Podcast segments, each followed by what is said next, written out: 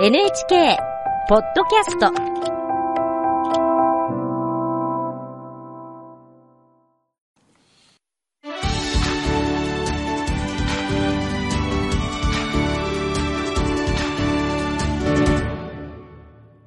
さあ次はワンニャンジャーナルです。はい、えーこのコーナーでは犬や猫などはかけがえのない家族だとお伝えしてきました。それは貧困に苦しむ人にとっても同じことです。コロナ禍や物価高騰の影響で住む場所を出ることを余儀なくされた。しかし大好きなペットと離れたくない。途方に暮れる人は少なくありません。え今回はそうした人とペットを共に支援する取り組みについて取り上げます。取材したラジオセンターの室由美子ディレクターです。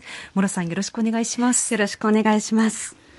室さん実際にそうした支援を行っている団体があるんですね。はい。今回取材したのは、東京新宿区を拠点にする反貧困ネットワークという団体です。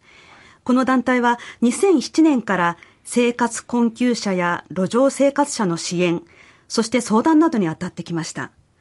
団体が支援を行ったケース、2020年には300件余りでしたが、その後も増えて、去年は2倍以上のおよそ640件に上っているそうです。結構大変な状況になってるんですね。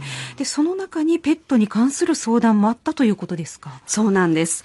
取り組みのきっかけはコロナ禍の最中、2020年5月、反貧困ネットワークの事務局長、瀬戸大作さんのもとに、ある女性から SOS が寄せられました。瀬戸さんです。とある都内のコインランドリーから女性がねもう家がないと。そういうその状態で連絡が来たのね。その時にチワワ高齢のチワワがいると。そういうことでそれ駆けつけたわけですね、所持金が全くない状態で家がなくてそのコインランドリーのところで寝泊まりしていて犬がいると。でこれはやっぱり助けに行かなきゃいけないということで行ったわけですね。この女性はコロナ禍で家賃を払えず、家を出ざるを得なかったそうです。細々と仕事はしていましたが、賃金を受け取れるのは翌月以降。瀬戸さんが自分が飼っている犬のドッグフード10日分を拝借して駆けつけた時、犬ともどもほとんど何も食べていなかったそうです。当時、瀬戸さんたちの団体では、女性が犬と一緒に暮らせるシェルターを確保していませんでした。瀬戸さんは急遽他の団体と連携し、なんとか一人と一匹が一緒に過ごせる場所を見つけることができました。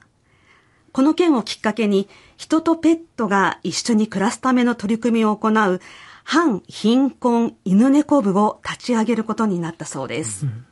その反貧困犬猫部、これ具体的にはどんな風にして活動を行っているんでしょうか？まずは先立つものが必要ですよね。犬猫部が活動するための犬猫基金を作りました。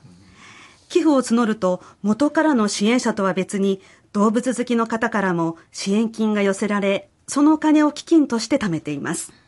そして課題だったシェルターを確保しました。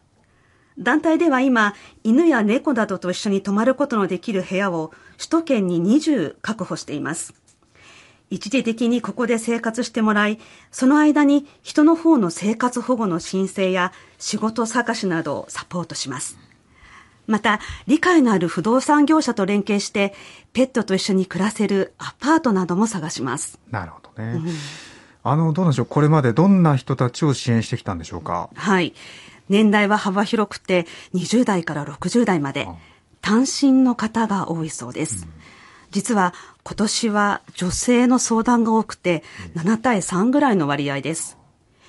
仕事を失った人だけでなく、パートナーから暴力などを振るわれ、ペットと一緒に自宅を飛び出した人を支援するケースもあったそうです。その中には犬を連れたまま路上生活をしていた女性がいました。突然ね仕事切られて新宿西口とかですね都庁の下寝泊まりするとその彼女は、まあ、50代なんだけど非常に印象的だったのはそのね野宿のおじさんたちが自分たちは食べるものないのにそのワンちゃんが食べるねその食料だとかみんな運んでくると。めちゃくちゃ優しいと。でその彼女の場合については通りがかった市民がね野宿してる女性がいてワンちゃんがいると。助けてあげてほしいということで僕は言ったんですね。また犬や猫以外のペットを飼っていたケースもあったそうです。多摩川の河川敷にいた女性とかね。それは鳩と茶葉その人も50代の女性でね。トラックドライバーかな。その仕事はなくなる。みんな家賃になっちゃうんですね。うん。鳩と茶葉と一緒に多摩川のところでテントを張って暮らしていた。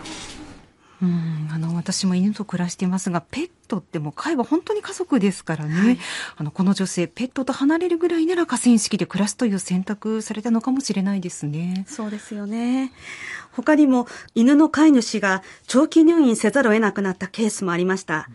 飼い主の了解を得た上で瀬戸さんたちは犬を引き取り SNS で呼びかけて新たな家族を見つけることもできましたただね、あのー、そもそも多くは貧困に苦しんでいる人たちなわけですよね。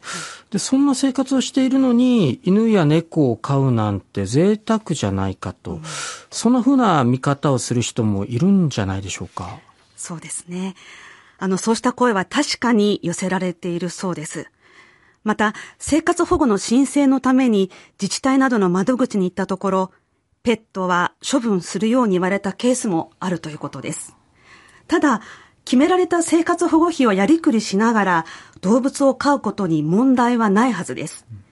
生活保護を受けている人がペットを飼うことは法律で禁止されているわけではないんです。